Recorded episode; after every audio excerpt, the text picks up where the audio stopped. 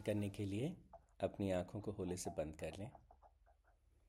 परमपिता परमात्मा का स्मरण करते हुए प्रार्थना करेंगे, हे प्रभु, हमें आशीर्वाद दें कि हम वर्तमान क्षण में जी सकें।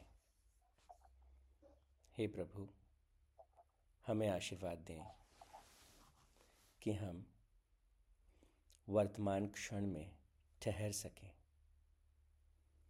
हे परमपिता आशीर्वाद दें कि हम इस क्षण में साक्षी भाव से भरकर स्वयं को देख सकें। हे प्रभु,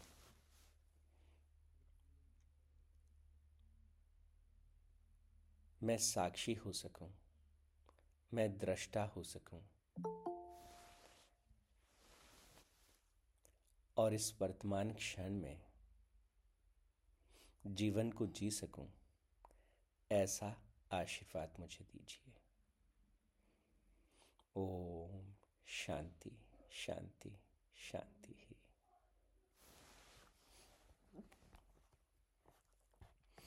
परमपिता परमात्मा के श्री चरणों में ध्यान करने के बाद अब हम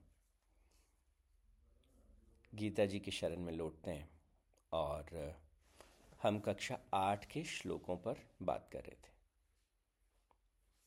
तो सबसे पहला जो श्लोक है, जिस पर हमने बात की, बहुत ही अद्भुत श्लोक।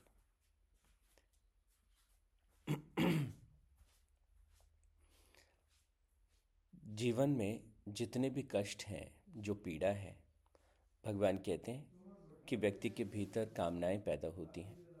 इंद्रियों के सुख की कामनाएँ। और जीवन का जो सच्चा सुख है, वो इनके परे है। तो एक तरह से आप ऐसे सोचिए कि एक बहुत अद्भुत सूर्य उदय हुआ है। इतना प्यारा सूर्य उदय हुआ है। और घर की खिड़की पे पर्दा लगा है। तो भगवान कहते एक बार इस पर्दे को हटा के बाहर के उस आनंद को, उस जीवन को आप देखो। तो परेशानी और अंधेरे का कारण क्या है? कि पर्दा पड़ा है और इंद्रियों के सुख का पर्दा है। और कहते हैं भगवान कि शरीर छूटने से पहले पाँचवें अध्याय के तेईसवें श्लोक में कि काम और क्रोध से उत्पन्न होने वाले वेग को अगर व्यक्ति सहन करने में समर्थ हो जाए तो वही योगी है और वही सुखी है। बहुत साफ़ से कहा कि वही योगी है और वही सुखी है। सयुक्त स सुखी न रह कि वही योगी है और वही सुखी है। और 700 श्लोकों में जो सबसे मेरा प्यारा श्लोक है, छठे अध्याय का पांचवा श्लोक, व्यक्ति स्वयं ही अपना उद्धार करे, अपने द्वारा अपना उद्धार करें और अपने को अधोगति में ना डालें। अधोगति से क्या तात्पर्य है? हम छोटे छोटे निर्णय लेते हैं। बहुत छोटे छोटे स्वादिष्ट भोजन सामने रखा है, अंदर से आवाज़ आती है, बस करो। लेकिन फिर भी हम थोड़ा और करते हैं। तो ये क्या हुआ? शरीर के स्तर पर गलत निर्णय लिया। जगने का समय है, लेकिन थोड़ा सा आलस किया।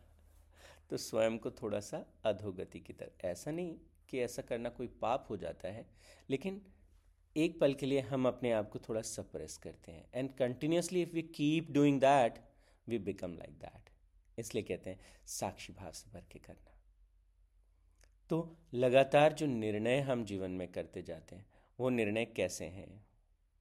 वो निर्णय हमें हमारी ऊर्जा को ऊर्ध्व गति देते हैं, ऊपर की तरफ़ उठाते हैं, या वो निर्णय हमें नीचे की तरफ़ गिराते हैं। तो छोटे छोटे डिसीजंस जो हम करते हैं, उन डिसीजंस से क्या होता है? हमारे जीवन का निर्माण होता है। बड़ी इंटरेस्टिंग बात है।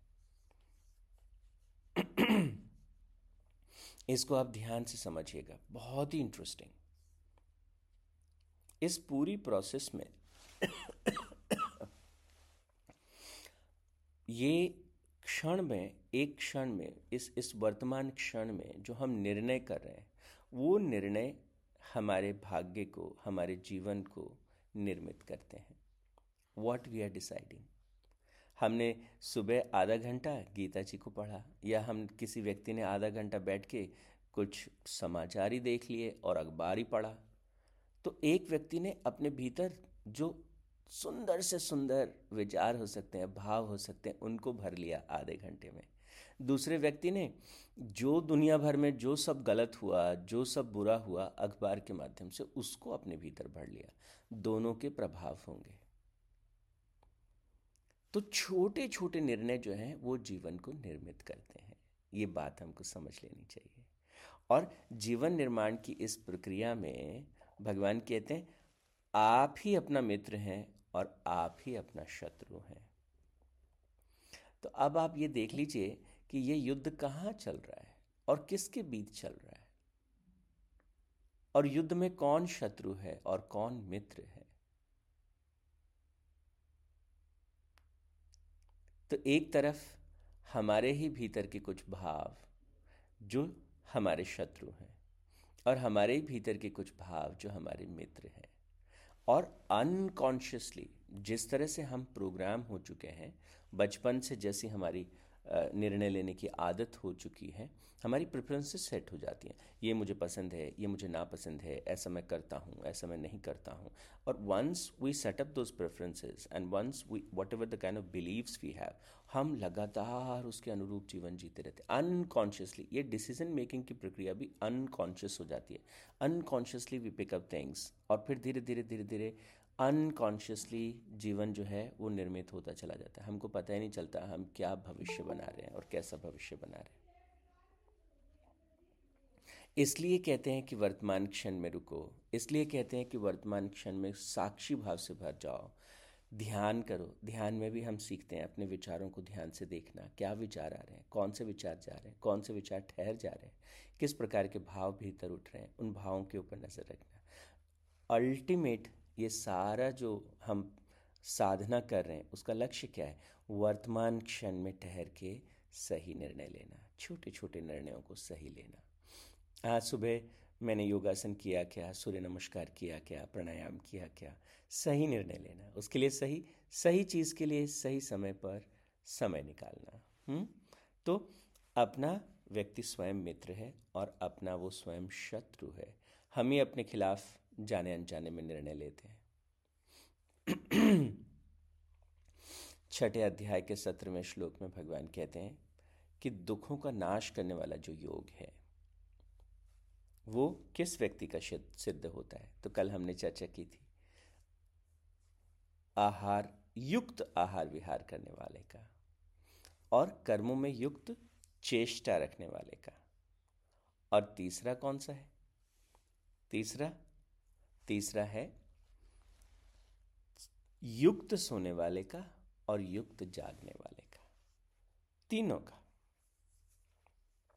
तो ये हमको बहुत अच्छे से देखना है कि प्रकृति की जो एक नियम तंत्र है सोने का एक समय है, जगने का एक समय है, हर क्रिया का एक समय है, भोजन का भी अपना एक समय है।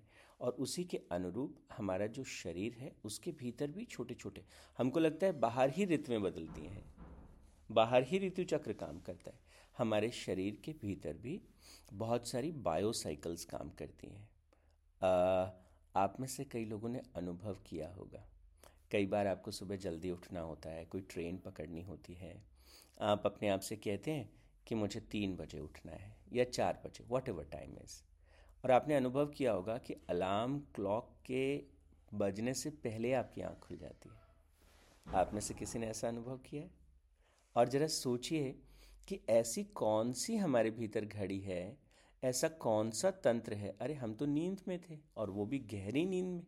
तो नींद में कैसे पता चला कि अभी तीन बज गए और अभी जग जाना चाहिए? तो हमारे भीतर भी एक समय चक्र, भीतर भीतर बहुत ही सोफिस्टिकेटेड सिस्टम काम करता है। तो पूरा वो जो हमारा मेटाबॉलिज्म है, कब भोजन का पाचन होना है, कब उसमें से पोषक तत्वों को निकालना है, कब उनको पोषक तत्वों को रक्त के द्वारा शरीर के हर एक कोशिका तक पहुँचा देना है तो अलग अलग तरह की सर्केडियन साइकिल्स हमारे भीतर चलती हैं। तो भीतर की ये जो सूक्ष्म जैविक जो प्रक्रियाएँ हैं, इनका तालमेल बाहर के पर्यावरण के साथ होना चाहिए। और विज्ञान कहता है, ये दीर्घायु का मूल सूत्र है। अगर बाहर के जो तंत्र है, बाहर की जो चीज़ें हैं, उनके साथ अगर अंदर की रित और बाहर की रित, इनमें एक तालमेल है तो हम ज़्यादा स्वस्थ और दीर्घायु होकर के अच्छे से अपने जीवन को जी पाते हैं।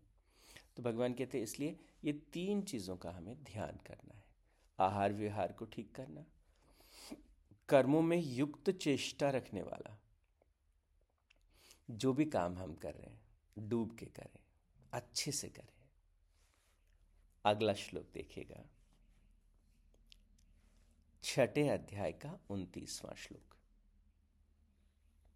भगवान इसी बात को थोड़ा और आगे एक्सटेंड करते हैं। वो तीन चीज़ों को बताते हैं और फिर थोड़ा सा इसको एक्सटेंड करते हैं। इनमें और क्या क्या क्वालिटीज़ ऐड करनी चाहिए? तो कहते हैं, ऐसा समाहित अंतकरण से युक्त। तो आप चाहे तो उसको डायरी में लिख लीजिएगा, याद रहे ये सारी चीज़ें। युक्त आहार विहार, कर्मों में युक्त चेष्टा, युक्त सोने और जागने वाला समाहित अंतकरण से युक्त।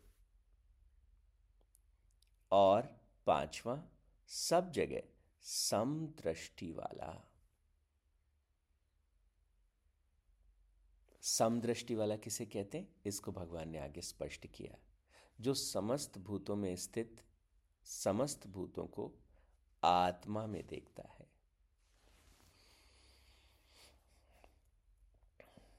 विज्ञान भी पहले कहता था एक पदार्थ है और एक चेतना है। पदार्थ की सत्ता अलग चेतना की सत्ता अलग। लेकिन अब कुछ ऐसे प्रयोग हुए हैं। अगर आपको मैं, मैं इनके बारे में किसी दिन एक अलग से सत्र हम प्लान करेंगे चर्चा करेंगे। हमारी इंटेंशंस यानी कि हमारी जो चेतना है उस चेतना में जो भाव उठते हैं उन भावों का प्रभाव हमारे आसपास की चीज़ों पे भी पड़ता है। आसपास की चीज़ें मतलब आपके मोबाइल पर, आपके कंप्यूटर पर, आपके घर के सारे उपकरणों पर, आपके घर के कक्ष पर, हर एक चीज़ पर, जिसे हम निर्जीव कहते हैं। आज विज्ञान भी कहता है कि हमारे भावों का, हमारे विचारों का प्रभाव निर्जीव वस्तुओं पर भी पड़ता है। तो ये ये बड़ी इंटरेस्टिंग सी बात है और बहुत सुनने में अजीब लगती है कि अरे, ऐसे कैसे होगा? पर ये सच है। लैन मैक टगैर्ट की एक किताब है द फ़ील्ड और उस किताब में उन्होंने बहुत सारे ऐसे प्रयोग जो अमेरिका में और और अच्छे अच्छे प्रिंसटन जैसी यूनिवर्सिटीज़ में और CIA जैसी संस्था में जिन चीज़ों पे प्रयोग हुए, काम हुए प्रोजेक्ट्स चले, उनका हवाला देती हुई वो बताती हैं कि भावों का, विचारों का प्रभाव वस्तुओं पर भी होता है। तो क्यों होता है? क्योंकि उनके भीतर भी कुछ सूक्ष्म, कुछ मतलब उनके भीतर भी एक एक अलग तरह की दुनिया है। इवन निर्जीव जो वस्तुएँ हमको दिखती हैं, उनका आचरण जब हमको नहीं देखते, तब एक अलग तरह से वो आचरण करती हैं। और जब उनके ऊपर हमारी नज़र होती है और हम उनको देखते हैं तो उनका आचरण अलग तरह से होता है। उनके जो अणु एटम्स और सब एटमिक जो पार्टिकल्स हैं, उनका बिहेवियर सिर्फ़ हमारे देखने से बदल जाता है। तो जो क्वांटम फिजिसिस्ट हैं, वो स्वयं इस बात को लेके उलझन में है। तो इसलिए भगवान क्या कहते हैं? सारे भूतों के भीतर, ऐसा मत सोचना कि ये तो निर्जीव है, इसमें कहते ना कण कण में वो ईश्वर छिपा है। वो जो परम शक्ति है, जो ब्रह्म शक्ति है, वो कण कण में छिपी है। और क्योंकि वो कण कण में और क्षण क्षण में है तो इसलिए जब हम किसी भी वस्तु की तरफ़ देखते हैं, हम ब्रह्म की तरफ़ ही देखते हैं, उसी परम तत्व को देखते हैं। और भीतर से देखने वाला भी वही है, कहने वाला भी वही, सुनने वाला भी वही। है तो भगवान कहते हैं, वो वो बड़ी ऊँची अवस्था है जीवन की। और धीरे धीरे धीरे धीरे जब हम उस स्थिति में प्रवेश करते हैं कि हमें ये पूरा जगत परमात्मा का भौतिक शरीर दिखता है। जैसे हमारा एक भौतिक शरीर है वैसे पूरा ब्रह्मांड परमात्मा का एक भौतिक शरीर है।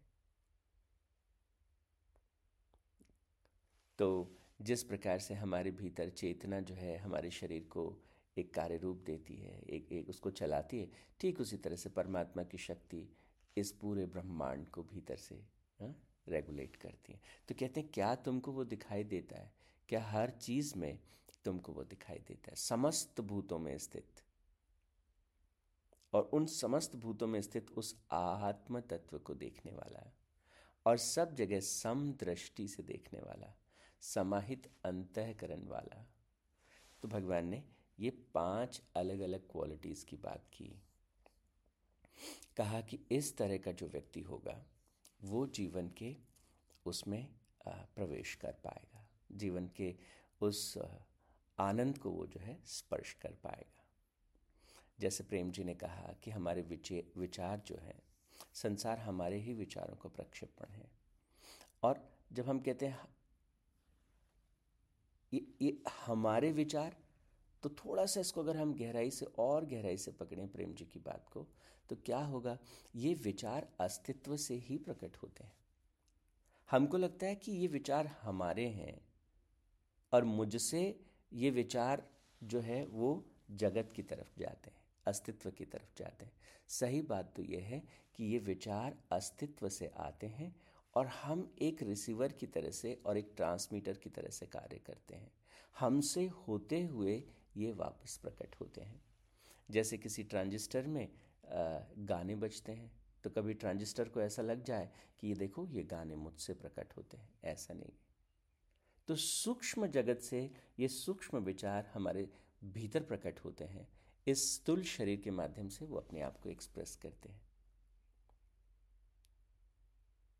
तो जब हमारे भीतर कुछ अच्छे विचार प्रकट हों, हम कुछ अच्छा जीवन में कर पाए, इसलिए कहते हैं कि आप प्रेम पूर्ण हो जाएँ। परमात्मा के प्रति जो है, वो एक भाव से भर जाए। कि सृष्टि जो है वो आपको प्रेम कर रही है आदि शक्ति जो है वो आपको आशीर्वाद दे रही है। इसलिए तो हम बार बार साधना करते हैं, प्रार्थना करते हैं कि माँ, शुद्ध से शुद्ध विचार हमारे भीतर आए, शुद्ध से शुद्ध भाव हमारे भीतर प्रकट हों।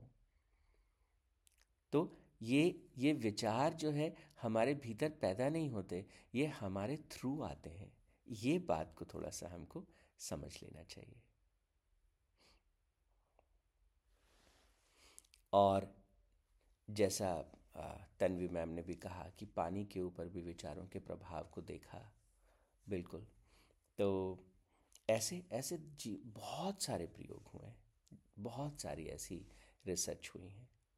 तो गीता में जो हम बातें कर रहे हैं, कई बार होता है ना, कई बार हम भविष्य की बातें करते हैं और फिर थोड़े समय बाद लगता है, अरे, ये तो सच था। ये भी एक ऐसा ही अद्भुत ग्रंथ है। तो धीरे धीरे जैसे विज्ञान आगे बढ़ेगा धीरे धीरे और गहराई में जैसे जैसे उतरेगा तो हमको समझ में आएगा।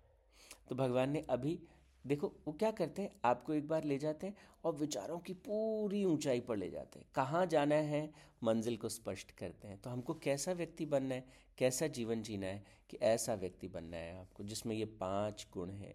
कैसा?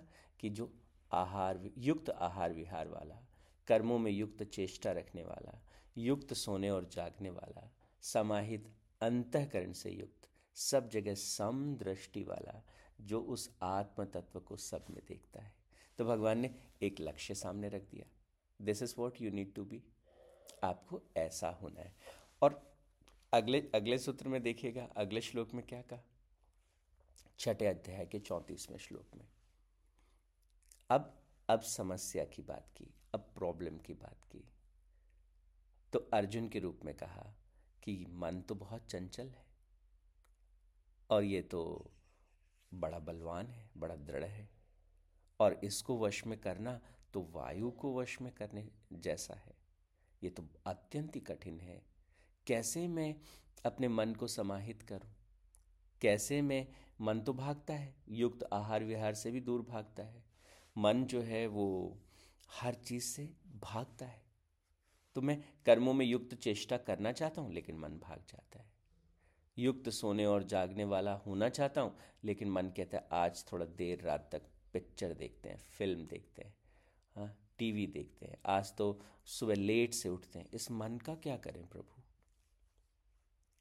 तो इस मन के विषय में भगवान श्री कृष्ण क्या कहते हैं? आने वाले सत्रों में हम इस पर चर्चा करेंगे। आज के लिए इतना ही। ओम तत्सत परमात्मा ने नमः। ओम शांति शांति शांति ही।